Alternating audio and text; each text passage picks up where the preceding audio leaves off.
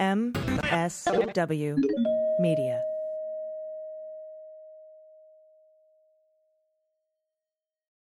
Thanks to Athletic Greens for supporting the Daily Beans. Athletic Greens is going to give you a free one year supply of immune supporting vitamin D and five free travel packs with your first purchase. Just go to athleticgreens.com slash dailybeans to take ownership over your health and pick up the ultimate daily nutritional insurance.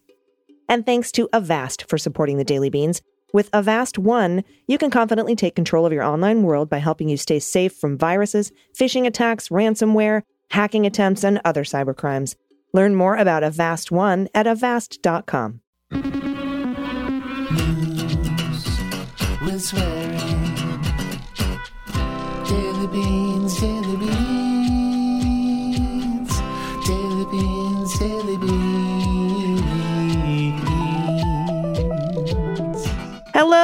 and welcome to the Daily Beans for Friday, August 5th, 2022. Today, Trump's legal team is in talks with the Department of Justice. The verdict is in for Alex Jones. The Department of Justice and the January 6th committee have requested the materials from Alex Jones's phone. John Eastman was involved in the Georgia pressure campaign. Donald faces an uphill battle on executive privilege claims with the Department of Justice.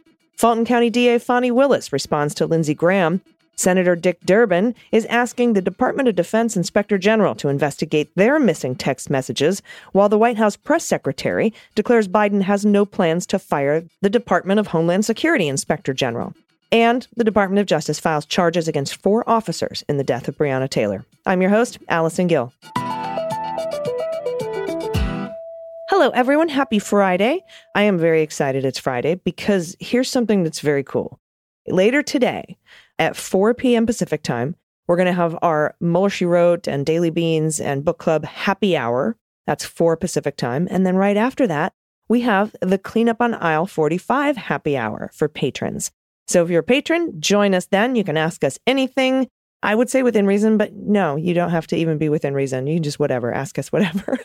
Andrew Torres and I will be there for the happy hour for Cleanup on Aisle 45. Again, that's 5 p.m. Pacific time today. And I will be there answering your questions at the happy hour for the Daily Beans patrons. And that's at 4 p.m. Pacific later, later this afternoon. Also, later in the show today, I'm going to be talking with Lehigh County Recorder running for state senate in Pennsylvania, Mr. Mark Pinsley. We're going to talk about SCOTUS and his campaign and other things. And there is a verdict in, mostly in the Alex Jones case. Actual damages have been decided, and he has to pay $4.1 million. Now, the jury has yet to decide punitive damages. They're going to figure that out tomorrow. That's more subjective. Actual damages is like doctor bills and things with monetary value that, you know, have an absolute value. Punitive damages is tomorrow, and that's more subjective. The plaintiffs are asking for 150 million. And there are now reports that the Department of Justice and the January 6th committee have asked the Sandy Hook lawyers for Alex Jones's phone. And that's the, you know, all the information on his phone, text messages and communications that were, uh, I guess, accidentally put in the discovery portal and um, have now been handed over completely free and clear to the lawyers for the Sandy Hook plaintiffs. And uh, the Department of Justice and the January 6th committee have asked the lawyers for the contents of Alex Jones's phone. And the lawyer says, we're going to hand it over. So we'll see if an actual friendly subpoena goes out or however that works legally. I, I would put a subpoena out there, but you know, I guess you probably don't need one, but maybe just for due diligence. We'll see what happens. Uh, My beans are on a subpoena, but it would be a friendly one. All right, we do have a lot of news to get to, so let's hit the hot notes. Hot notes. All right, the former guy and his legal team, well, his legal team at least, are in direct communication with the Justice Department and top officials at the Department of Justice. This is the first sign of talks between the two sides as the criminal probe into January 6th accelerates. And that's according to sources familiar with the matter, talking to Katelyn Polantz of CNN. The talks revolve around whether Trump would be able to shield conversations he had while he was president from federal investigators. Now, in recent weeks, investigators have moved aggressively into Trump's orbit, subpoenaing former top White House officials, focusing on efforts to overturn the election and executing searches of lawyers who sought to aid those efforts. The Trump's team's discussions are with the U.S. Attorney's Office in D.C. That's my buddy Matt Graves and Mr. Windom. And that is the U.S. Attorney's Office that is in charge of the investigation, and its top January 6 prosecutor, Windom. As I said, that's according to the sources. The conversations have not been previously reported. This is brand new. This is breaking. At this stage, the conversations are focused mostly on whether any communications that witnesses from the Trump West Wing had with the former president can be kept from a federal criminal grand jury under Trump's claim of executive privilege. The Justice Department has been anticipating a court fight. They've been prepping for it. This court fight with Trump over executive privileges. The issue has arisen as grand jury subpoenas have been issued to two former White House counsel office officials and to former Pence's chief of staff and chief counsel. As we know, that's Mark Short, Greg Jacob, and then, of course, Pat Cipollone and his deputy, uh, what's his name, Pat Philbin. Trump has grilled his attorneys on whether they actually believe he'll be facing formal charges, but the former president has expressed a heavy dose of skepticism that he'll be indicted. That's according to a source familiar. Another source close to the former president told CNN Trump also has posed questions about potential indictments to members of his inner circle, some of whom believe the president is concerned about the possibility of federal charges. But one person close to Trump says he is noticeably more engaged when he's chatting with friends and advisors about the 2022 midterms and his possible presidential campaign in 2024. Preet Bharara tells CNN that this news that the Department of Justice and Trump's lawyers are talking is extremely significant because actively engaging directly means there's legal jeopardy here. The decision whether or not to charge Trump is probably many, many months from now, as I have said, and Preet Bharara says on CNN. But that they're choosing to fight and argue now shows what they're thinking about. Now, his team has warned him indictments are possible, and he's been advised by his lawyers to cut off communications with others who appear to be in legal trouble, including Mark Meadows. He has also said, uh, Preet said, in any skepticism that Donald won't face charges is now contradicted by these direct talks. And there's a real possibility that he'll be indicted, but it's just too soon to know. And from Politico, Donald Trump's camp has yet to say whether he'll try to use executive privilege to disrupt the Justice Department's grand jury investigation. We did just get a little bit of confirmation that his lawyers are in talks about that with the Department of Justice. But if he does try to uh, invoke executive privilege, it's going to be a very short fight. That's according to Politico. In a series of court rulings prompted by Trump's efforts to stymie the House January 6 Select Committee's investigation, the Capitol they sharply rejected Trump's bid to wield the power as former president. Many of these fights have been rejected. In fact, the Supreme Court agreed that Trump's effort to assert privilege would have failed even if he were still the president, effectively granting the committee access to Trump's White House papers. Now, those rulings could carry significant ramifications as Trump confronts growing grand jury investigation problems into his efforts to seize a second term that he didn't win, including testimony last month by Mark Short and Greg Jacob. On Tuesday, ABC reported Trump's former White House counsel, Pat Cipollone, had received a grand jury subpoena. Cipollone's deputy, Pat Philbin, was also summoned to the grand jury, a development first reported by CNN and confirmed by Politico. Short, Jacob, and Cipollone testified to the January 6 Select Committee, but negotiated strict terms to avoid discussing their direct interactions with Donald. A nod to the disputed possibility that such communications could be protected by privilege. But it is unlikely, says Politico, that such claims would pass muster in a criminal probe. Quote, there is no way that any court would say they didn't have to testify to conversations with President Trump in a grand jury investigation a criminal investigation arising out of that conduct. That's Neil Eggleston, who served as a White House counsel to Obama and represented Clinton in several executive privilege fights. Quote, there's no doubt if this goes to a court, it would hold that the department is entitled to the information. I think it's a no brainer, he said. Now, it remains unclear whether Donald intends to formally assert executive privilege in a bid to block any testimony to the grand jury. However, Trump is likely to be at a disadvantage in such a legal battle because of the defeats he already suffered as he tried to block the National Archives from disclosing thousands of pages of his White House records to the 1 6 Select Committee. That fight also helped the Justice Department hone arguments that may come into play in the grand jury probe encircling Trump's allies. The department represented the National Archives in that fight, lodging extensive briefs opposing Trump's power to assert privilege, executive privilege, as a former president over the objection of the sitting president, Joe Biden. Quote, the exceptional events of January 6th amply justify President Biden's determination that assertion of privilege is unwarranted with respect to the records at issue. That's Solicitor General Elizabeth Prelogar. She contended that in the Supreme Court brief she filed. And she said Trump has not even attempted to offer any specific countervailing need for confidentiality. In short, the Justice Department's grand jury investigation might benefit from Trump's repeated efforts to block investigations of the past. Even before these court rulings, the department typically had the upper hand in battles over privilege. Grand jury subpoenas are more legally potent than a congressional subpoena. Shouldn't be, but they are. And the Justice Department will enter any fight with Trump armed with a court approved strategy to defeat Trump's executive claims. Judges at every level determined or acquiesced in rulings that the urgency of Congress's need to investigate 1 6 easily outweighed Trump's desire to maintain the secrecy of potentially privileged records. Quote, presidents are not kings, and plaintiff is not president. That was U.S. District Court Judge Tanya Chutkan in her first ruling against Trump last November. The D.C. Circuit Court of Appeals followed suit with a 68 page opinion rejecting Trump's effort to assert privilege on multiple bases. A separate legal fight between Trump's last chief of staff, Mark Meadows, and the January 6th Select Committee may also come to bear on Trump's ability to assert executive privilege issues in his grand jury investigation. In that civil case, Meadows asserted this is where Meadows, you know, sued the, the 1 6 committee because he didn't want to hand over stuff. Meadows asserted immunity from congressional subpoenas, a power that the Justice Department has long supported for sitting presidents and their immediate advisors. But the department had never weighed in on whether similar immunity applies to a former aide to a former president. In fact, the Justice Department's only reference to any similar scenario was to directly cite a decision by Harry Truman to resist a subpoena from the House Un American Activities Committee after he left office, citing separation of powers concerns. But Truman's quote held no legal value, and the matter has never been litigated until now.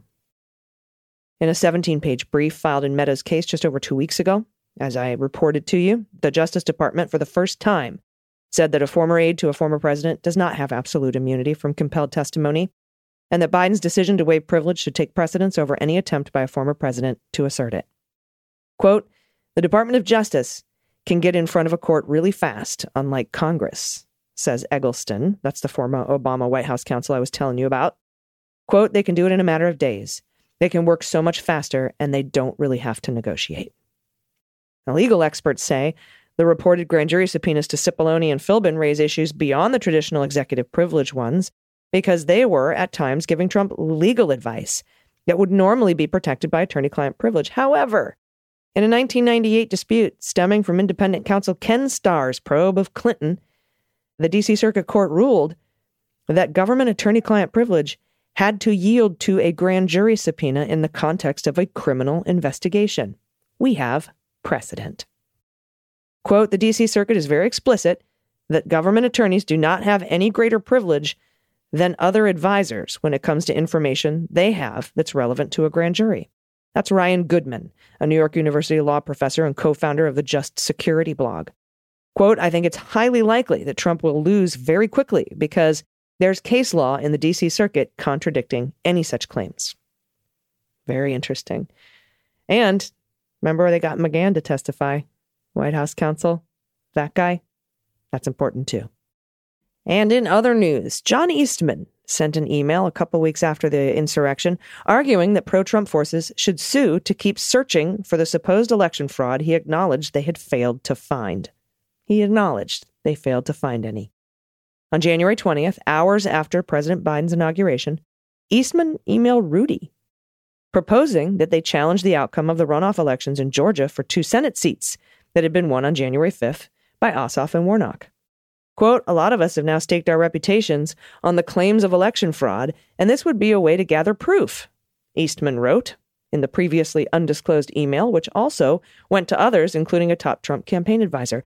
Quote, if we get proof of fraud on January 5th, it will likely also demonstrate the fraud on November 3rd, thereby vindicating President Trump's claim and serving as a strong bulwark against Senate impeachment.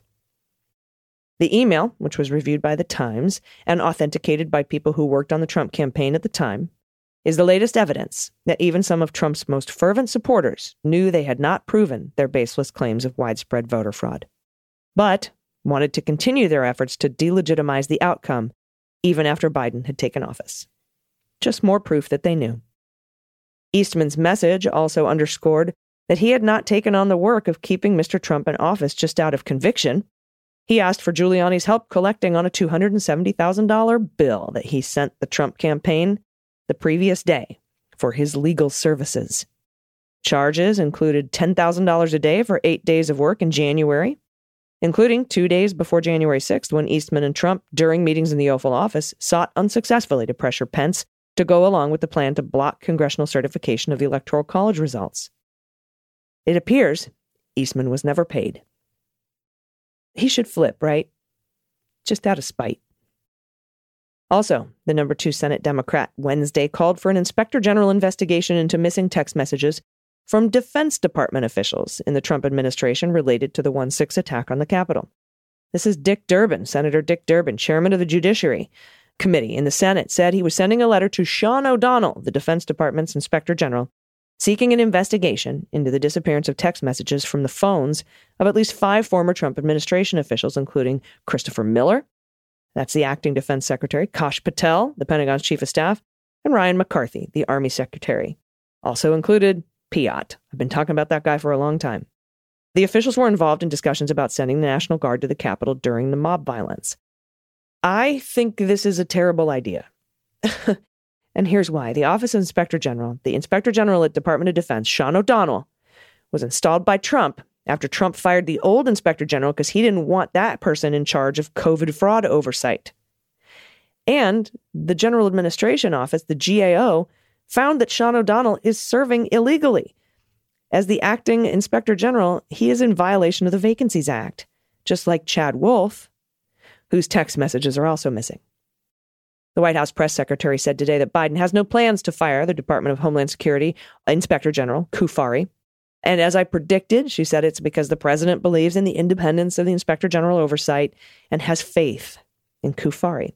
I do not nor do I have faith in O'Donnell at Department of Defense, or yeah, uh, nor do I have faith in the IRS commissioner, Charles Rettig. Fire that fucker. And Louis DeJoy. I think, I think the Postal Board of Governors is meeting next week. We need to fire that guy too. So let's keep the pressure on POTUS to fire these shady Trump holdovers. And Fulton County District Attorney Fani Willis spelled out the scope of her office's investigation and its focus on Senator Lindsey Graham in a Thursday federal court filing responding to his attempts to challenge a special grand jury subpoena. Willis indicated a central focus of her investigation was Trump's now infamous January 2, 2021 call to Raffensperger asking him to find 11,780 votes. That is the crux of the fraud. If you believe you won by 400,000, you don't ask for 11,780. Raffensperger resisted Trump's pressure and later testified to the January 6 committee and also in Willis's investigation. And her investigation has resulted in subpoenas for many of Trump's allies and Republican lawmakers who boosted Trump's efforts to hold on to power in January of 2021. Lindsey Graham, who was a Senate Judiciary Committee chair at the time, called Raffensperger in the aftermath of the election, apparently in an effort to ask him to toss some 2020 ballots that just happened to be cast by black voters. Graham has characterized the calls as benign, but Willis said his recollection was not consistent with accounts of the call from Raffensperger and his top deputy, Gabriel Sterling. They weren't benign. Graham's quote, actions certainly appear interconnected with former Trump's similar efforts to pressure Georgia election officials into finding 11,780 votes and to spread Georgia election fraud disinformation. That's what Fani Willis said in the filing. A hearing on this motion is scheduled for next Wednesday. I will keep you posted. And big news four current and former Louisville officers are facing federal charges in connection with the fatal police shooting murder of Breonna Taylor, including excessive force, falsifying information on the search warrant that led to the killing, and staging a cover up. That's according to Attorney General Merrick Garland. Kelly Goodlett, Joshua Jaynes and Kyle Meany are accused of falsifying information on a search warrant before and after Taylor, 26, was killed in March 2020, sparking a wave of racial justice protests across the country. This was the part that pissed me off. I mean, the whole thing pisses me off. But the fact that they falsified the fucking warrant to go in, no knock, guns blazing. They shouldn't even have been there. And now Merrick Garland has brought charges for that. Brett Hankison is charged with two counts of deprivation of rights under color of law. Hankison and Jaynes were fired from the Louisville Metropolitan Police Department after being accused of wrongdoing related to Taylor's death, though Jaynes is suing to get his job back. A Louisville police spokesperson said in a statement that Chief Erica Shields began termination procedures for Meany and Goodlett on Thursday. Okay. The counts announced Thursday are the first federal charges brought against any of the officers stemming from the raid. And at a news conference at Justice Department headquarters in downtown D.C., Garland said the officers not only violated Taylor's Fourth Amendment rights, but also knew the allegations listed in the indictments would lead to a dangerous situation, one that resulted in Miss Taylor's death. Quote, Breonna Taylor should be alive today, he said in the news conference. Breonna Taylor, who's a black emergency room technician, was killed early on March 13, 2020, when plainclothes police officers burst into apartment to carry out a search warrant, a falsified search warrant, in a drug probe. While the officers knocked, there is a disagreement about whether they identified themselves as police. I don't know if it's a disagreement as much as they didn't. Kenneth Walker, Taylor's boyfriend, fired a shot with his legally owned gun, striking an officer in the leg. He later said he did not realize the people who had entered the apartment were law enforcement officers. Several officers shot back, opening fire, killing Breonna Taylor. Louisville police later fired Detective Myles Cosgrove, who the FBI determined fired the fatal shot, and Hankison, who fired 10 shots that did not hit Taylor. State officials did not charge anyone in Taylor's death. That's state officials. The first federal indictment unsealed Thursday charges Jaynes, 40, a former detective, and Meany, 35, a sergeant, with federal civil rights and obstruction offenses for their roles in preparing and approving the search warrant affidavit that contained false information and led to the raid in the first place. A separate Justice Department charging document accuses Goodlett of conspiring with Jaynes to falsify the search warrant and cover up their actions after. Garland said Goodlett and Jaynes allegedly met in a garage after the killing and conspired to lie to investigators about the circumstances that led to it. Hankison, 46, is actually accused of willfully using unconstitutional force for firing 10 shots through Taylor's patio door during the raid. That's according to a second indictment. Just for firing those 10 shots, that's considered excessive. He was acquitted in March of three state charges of wanton endangerment for firing those shots without a clear target. Hankison faces a maximum sentence of life in prison since the violation he is charged with resulted in death or involves an attempt to kill, according to the DOJ. None of his shots hit her, but he faces life in prison. The obstruction count carries a maximum sentence of 20 years in prison, and the conspiracy counts and false statement charge carry a maximum sentence of five years. The Justice Department and the FBI have long been probing the Taylor case for potential civil rights violation. And in April of 2021, Garland announced a pattern or practice probe of the Louisville Police Department to determine whether the agency had engaged in abuse of power and unlawful tactics. That investigation is still ongoing. On Thursday, the Attorney General said his agency was committed to fighting for justice on Taylor's behalf, now more than two years after her murder. All right, I'll be right back with the Lehigh County Controller running for Pennsylvania State Senate, Mr. Mark Pinsley. We're going to discuss his campaign and recent and future SCOTUS cases that could jeopardize democracy. Stay with us. After these messages, we'll be Hey, everybody, it's AG. It's important to take digital security seriously. Avast has been a global leader in cyber protection for more than 30 years and is trusted by over 435 million people, preventing over 1.5 billion attacks every month. Avast empowers you with digital safety and privacy no matter who you are, where you are, or how you connect, which allows you to enjoy the opportunities that come with being connected on your own terms. And this is now, I, I want to tell you about Avast One. Avast One is their best protection yet. It gives you everything you need to take control of your safety and privacy online. It's accessible through a single, easy to use interface. It's amazing. Avast's privacy features keep your identity and actions hidden while online, while their security solutions stop malware, phishing, and virus attacks. Plus, their performance products clean up and speed up your devices, making your life safer and easier and saving you time. Avast even has a free version that includes the essential features such as free antivirus, free VPN, and free firewall protection because everyone deserves to feel safe and secure online.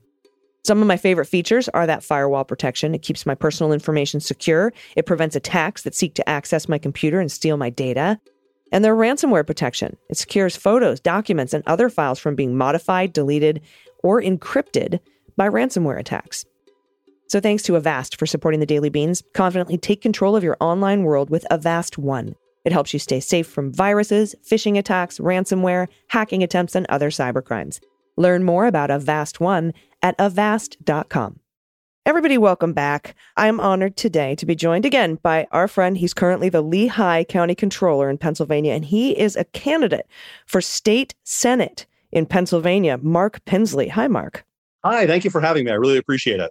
I am really excited to talk to you today because of some very terrifying potential news coming down the pike. Well, the news is already terrifying, but the potential of what could happen is what worries me the most. This is the thing that keeps me up at night, and it's that the Supreme Court has decided to take up a case called Moore v. Harper, and that's about throwing power to to state legislatures to decide the will of the people in that state. And you are running to be a state senator. And so, right now, I think our state legislatures are critically important. And that's why I wanted to speak to you today. Can you tell me a little bit about your concerns with this new case that SCOTUS has decided to take up on the calendar this term? Yes, absolutely. So, first off, let me just say that democracy, as you and I have known it, is over in the way that we have known it, right? So, the controlling party now is the Supreme Court, and it is an extreme Supreme Court.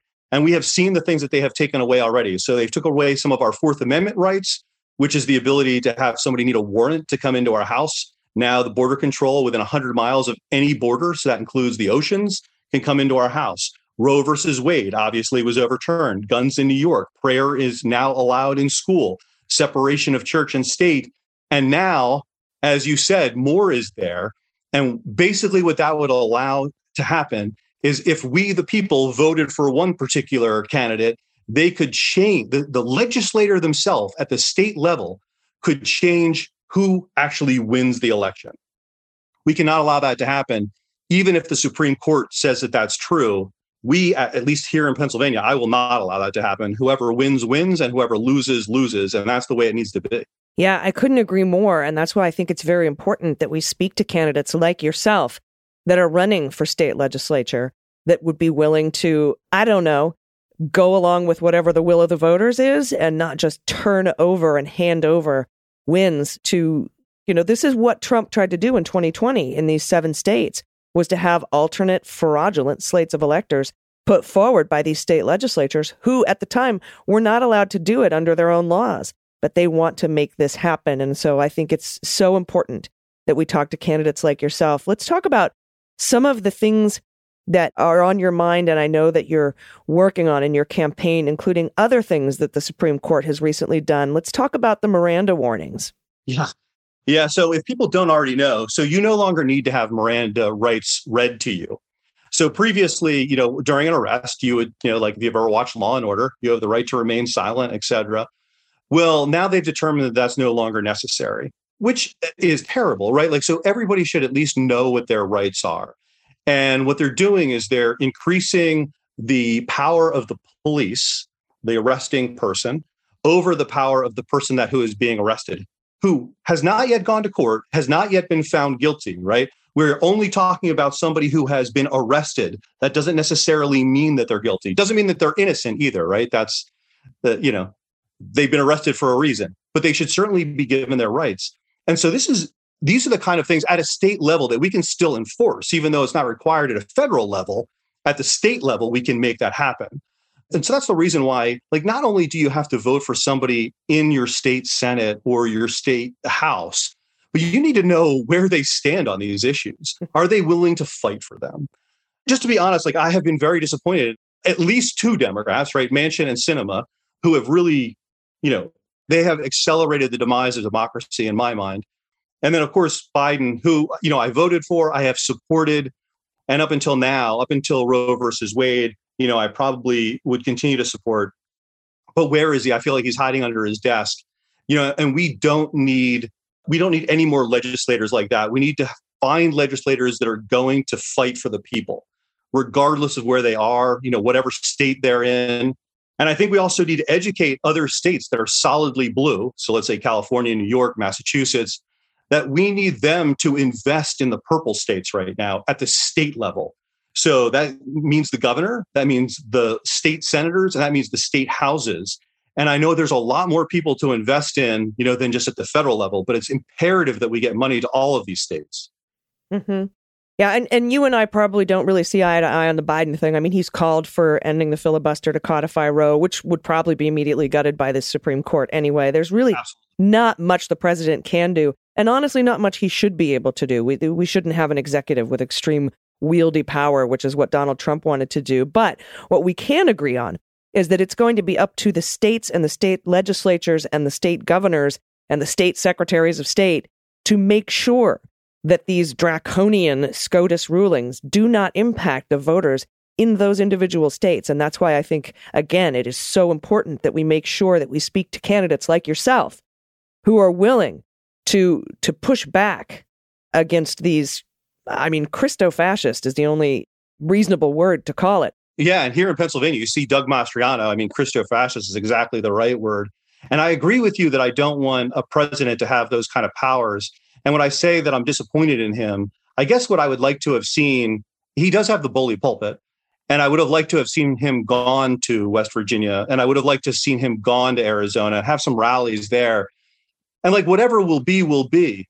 But he has the power to go do those things. And that's what's been disappointing to me. And that's what I don't want to see people, you know, get more of the I'm not talking about the president in this case. When you're when you're voting, you must make sure that if you believe that abortion is a right and that women have rights, make sure you're voting for someone who believes that you believe what you believe. Otherwise, you know, we end up in a situation where we're not moving the country forward. Yeah, no, correct. I agree. And and once we get through those primaries and make our decisions, we have to I think we have to understand that not voting is not the answer. That only helps Republicans because of the way that they've set this this system up and the way they've been put, you know, trying to get minority rule for for decades now. And you know, a lot of people are like, "Oh, all these SCOTUS decisions are a distraction from the coup." And I'm like, "No, they're part of it. They're part of it." And it is up to our state legislatures to push back on those ideas. Let's also talk about prayer in school because that's something else that was recently ruled on with the Supreme Court and they didn't even go on the facts on this one. They they created their own set of alternative facts in order to make this ruling. Can we talk about that for a minute and how you as a candidate, as a senator in Pennsylvania would ensure the separation of church and state? Yeah. So first off, I'm Jewish. So the prayer in school thing has probably bothered me maybe more than some others because like to me i see where that heads right this really truly is the beginning of indoctrination of some type or another and we we need to make sure that our school first off that our schools educate our children that the teachers have the right tools that they need and that we're not minimizing any minority as they're in school. So like whether you're jewish or you're muslim or you know you're you're atheist or or whatever you are not christian that you still feel comfortable going to school and not being indoctrinated with some religious text. Whereas on the other hand i do believe that we should be teaching you know more about history the good and the bad you know and and i think you know like some people are worried that kids are going to you know uh, uh, their feelings are going to be hurt. I think kids are pretty resilient. And i also think that you know that's how you, we educate. That's how we move forward. We learn from our mistakes and we move forward. It wasn't always our mistakes either. It may have been our forefathers and foremothers mistakes. So we absolutely need to make sure that the church and state remain separate.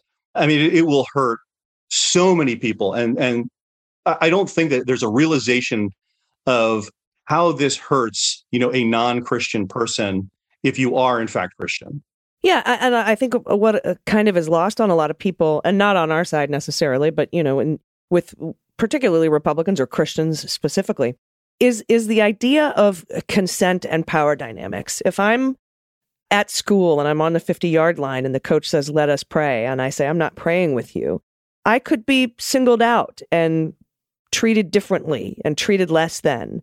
So I either have to pray with them so that I don't mess up my standing with the coach, Yep. or I have to stand up for myself and risk being ostracized by the team or other people or that coach or anybody who who thinks I'm a weirdie for not wanting to join you in prayer at the 50 yard line. And students like that, students cannot consent because of that power dynamic. And it, it it's the same with abuse. It's the same with assault.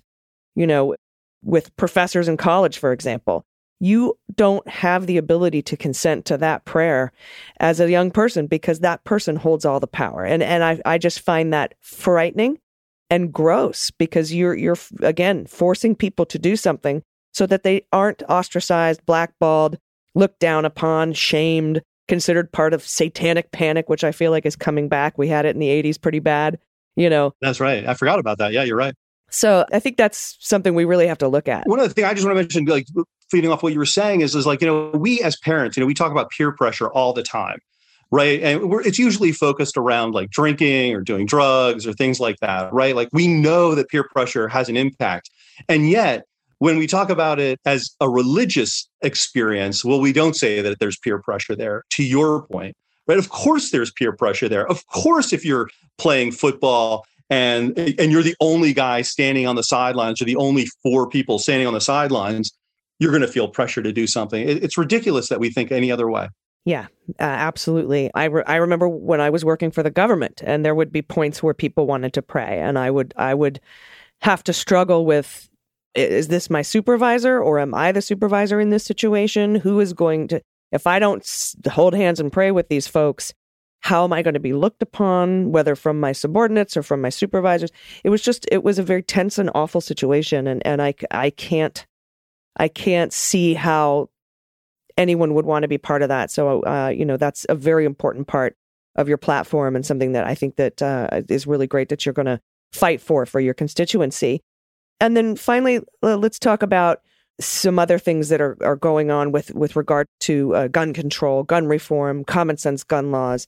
I mean, we 220 people die on, on the 4th of July from mass shooters. Of course, we had the Highland Park shooting just right on the tail of Uvalde, which was right on the tail of Buffalo. What sorts of things? And again, this is another SCOTUS decision that came down that makes it easy, struck down that, you know, concealed carry restrictions in New York what is your idea for Pennsylvania for the to keep the constituents of Pennsylvania safe? Yeah, so I still think you know, especially with you know AR-15s or any assault ri- rifles, I think any military grade weapon, there's no reason for someone to have one. I, I don't know what you're shooting uh, other than you know like feeling good. And if you think that you're going to be able to fight the government, that obviously is not going to happen. You know they've got tanks and and airplanes and a whole bunch of things. So so that's not the truth. So it's really just a, an internal need I, I think that we should get rid of all of those weapons. You know, and I, I also like like I believe that there should be more background checks and I think licensing. You know, like I, I just don't understand how you know we can have like I, I had to go get my passport renewed last year, and getting my passport renewal actually took me 90 days to go through the process. And it wasn't really that big of a deal, right? It was just a lot of time because I had to go back and forth and back and forth, but I could buy a gun tomorrow. Hmm. That to me, there's something wrong there. Yeah, no, exactly. I think uh, my my friend Pete Strzok, former special agent for the FBI, yep. worked on the Mueller investigation, was like, uh, it takes me longer to license my dog. Yeah, that's right. It, it reminds that's me. Right. I'm that. wearing a shirt today too that says 22, you know, vets mm-hmm. die of suicide every day. Yeah. You know, and you know how they're dying of suicide by gunshot primarily. Mm-hmm. mm-hmm. There is a mental health issue, and I don't deny that. And actually, Reagan was the one that started the stopping of putting money toward mental health. But it's not the big issue. The big issue is that there are guns available. No, definitely. And we do need health care. And I know that you're going to work on that too as a state legislature. Absolutely. Whether it's mental or physical health care, and then also mental and physical health care for our veterans. I know you've got a lot of veterans there in Pennsylvania. And I know that it's a very uh, important issue to you and it's close to your heart. So I appreciate that as a veteran myself. Before I let you go, can you tell everyone where they can find out more information about your campaign, where they can perhaps uh, donate some money, or if they don't have money, they can donate some time with text banking, phone banking, sending postcards? Where, where can everyone get that information? Yeah, so if they go to vote Mark with a K, Pinsley, P is in Peter, I N S L E Y dot com. So vote dot com. It'll tell you more about me. It'll certainly lead you to the uh, to the donation page, which I, I would appreciate. But I actually do all appreciate all the other things that you said as well, like postcards and all of those things. They really do help. Yeah, I love the postcards. That's uh, I know that our listeners to this show absolutely love getting having postcard writing parties. So that's a, a wonderful way to help if if you can't throw a couple bucks your way or both or all of it. Do whatever you can. So that's votemarkpinsley.com. And uh, we're going to follow this. And we'll, I'd love to have you back on as the, as the uh, election gets closer to see how you're doing. Thank you very much. I really appreciate it. No problem. Everybody stick around. We'll be right back with the good news. Hey, everybody, let's talk about something I use literally every day. Uh, I started taking Athletic Greens a while ago because I am really focused on taking care of my health, and Athletic Greens makes it easy and convenient. It is the easiest habit I've ever picked up, and it has done the most for me. With one delicious scoop of AG1 by Athletic Greens, you get 75 high quality vitamins, minerals, whole food source superfoods, probiotics for your gut, and adaptogens to help you start your day right. This special blend of ingredients supports gut health, nervous system health, your immune system, which is so, so important right now with those variants out there for COVID. It helps with your energy, recovery, focus, and aging. It, it helps with everything. It's everything, all the things. And I want to thank Athletic Greens for their support. Right now, they're offering you a free one year supply of immune supporting vitamin D and five free travel packs with your first purchase when you go to athleticgreens.com slash dailybeans. Athletic Greens is a small, tiny micro habit with big, giant benefits. It is the one thing you can do every single day to take great care of yourself. Plus, it's cheaper than getting all the different supplements yourself. Cabinet full I had of bottles of vitamins and gummies and supplements, and then I had my probiotics in the fridge, and I had my superfoods and my adaptogens on top of my fridge. This saves so much time and so much money. It's incredible. Right now, it's time to reclaim your health and arm your immune system with convenient daily nutrition. Just one scoop of AG1 in a cup of water every day. That's it. No need for those million different pills and supplements to look out for your health. And to make it easy, Athletic Greens is going to give you a free one year supply of immune supporting vitamin D and five free travel packs with your first purchase. All you have to do is visit athleticgreens.com slash dailybeans. Again, that's athleticgreens.com slash dailybeans to take ownership over your health and pick up the ultimate daily nutritional insurance. Hey everyone, it's AG from Mueller She Wrote and the Daily Beans. and Steve Pearson from the How We Win podcast. We're bringing together some of our besties for a live super pod to raise money for the How We Win Fund and elect Democrats in November. Featuring us, of course, The hilarious Frangela duo Ben and Brett Meiselas from the MeidasTouch podcast. and the one and only Kathy Griffin. Join us on Monday, August 22nd at Largo in Los Angeles. Go to howwewinlive.com and get your tickets now. That's howwewinlive.com.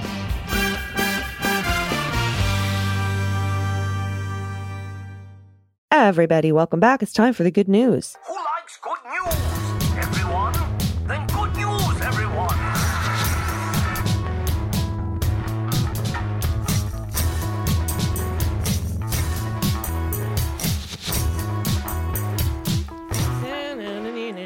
Good news, good news. And if you have any good news, confessions, corrections, pod pet pics, Halloween photos, any holiday photos, any photos, especially happy places. I love those. Whoobies, if you have a whoobie or a lovey, I'd love to see them. I love to hear the story about it.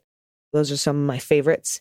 You can send us all all of your good news and everything you want to submit to us at dailybeanspod.com. Just click on contact. And August 22nd at Largo in Los Angeles, me, MeidasTouch, How We Win, Frangela, and Kathy Griffin. We're all going to be live on stage doing a big giant super pod. And every single dollar that you buy a ticket with goes to helping Dem candidates win in the midterms. And they've done all the math so they know exactly where you get the most bang for your buck. Just go to howwewinlive.com for tickets. All right, first up, several listeners sent in a pronunciation correction. Uh oh. This one is from Krista, pronouns she and her. What a fabulous episode this was. I'm so grateful for the details you noticed that the mainstream media does not. Oh, thank you very much. Krista. Quick correction Representative Pete Meijer's name is pronounced Meyer, or how you would pronounce Meyer. Okay, cool. That's how I thought I did it at first, and then I think I was saying Meisner at the end. This is relevant in his district because the Meijer family owns a chain of superstores in Michigan. Most medium sized towns have a Meijer store. So he's a major name recognition. He has that, making it even more shocking that Trump's endorsed candidate Gibbs, who isn't even from the state, won the primary. Makes it clear that Trump's sway in Southwest Michigan is still powerful, at least among Republican Party primary voters. I look forward to your podcast every morning. You will never know how many people you have buoyed and empowered through these challenging times. Thank you. Thank you, Krista. Next up, from Anonymous, pronouns she and her. send in the same correction with pet tax. Okay. So same correction, but here's with the pet tax. Hello, baby. Be here now. That's a great, that's great advice. But also, what a cool looking cat. Looks like it's just a, like I would say tuxedo, but he, everything's white except for his little Batman mask. So cute. Next up from Rick, he and him. I work for an amazing progressive company who took great care of us since day one of the pandemic. Last year or so, however, has been rough as one of my coworkers has actively tried to undermine me at every turn. While I hate to leave the company, I'm super grateful and excited that this evening I accepted a position at a competitor for twice the money and what looks to be a wonderful team. I cannot help but recognize how fortunate I am, and I just wanted to remind everyone that you never know what's around the corner. Oh, Rick, that's so, so fucking cool. I also wanted to thank you, AG, for your comments about your kitty last week. Oh, I had to euthanize one of my 15 year old cats a few weeks ago, and it's really nice to know I was not alone. Yeah, my boy was 15 too, Rick. Thanks for all you do since the kitchen table days. For my pod pet tax, here's my sweet knob with 15 years of memories between the two pictures. Oh, hmm. look at that boy. Oh. It's so hard to do, Rick. They're seriously our best friends. Hmm. I was watching that um, documentary on Netflix called Don't Fuck with Cats. Don't watch it uh, because they show videos of people fucking with cats. And I watch true crime all the time. I am completely fine with like most true crime, but cat videos like that, nope, couldn't do it. I don't know. I don't know why. I don't know what that's about. I think just they're so helpless and wonderful. Mm. And they'll never do you wrong. I mean, except at like five in the morning when they when their food dish is like a quarter of the way empty, and it's a dire emergency, so they must sing you the song of their people. Next up from Stephen, no pronouns given. Hi there. I just wanted to thank you for your fantastic podcast.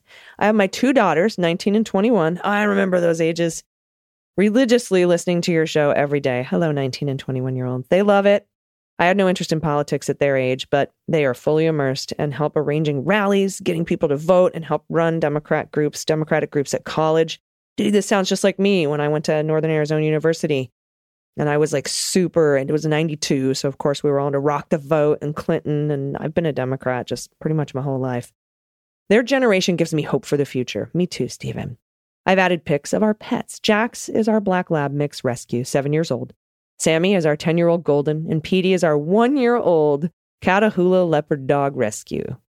And photobomb expert. uh, yes, we have pet rats too. This pic is me with Remy, Gray, who sadly recently passed away. Oh, Remy, that's um, that's from uh, Ratatouille, I hope. And Dwight, after Dwight Schrute. They're awesome pets. And we have added two more babies, but I'm only allowed to upload three pics. Maybe next time. The rats belong to my daughter. Oh, I had a rat when I was 19. Her name was Maleficent. She was magnificent. Thanks again. Keep up the great work. We love you. And is that Eddie Van Halen's guitar on the wall? That is sick as fuck. Oh my God, this dog. oh, look at these.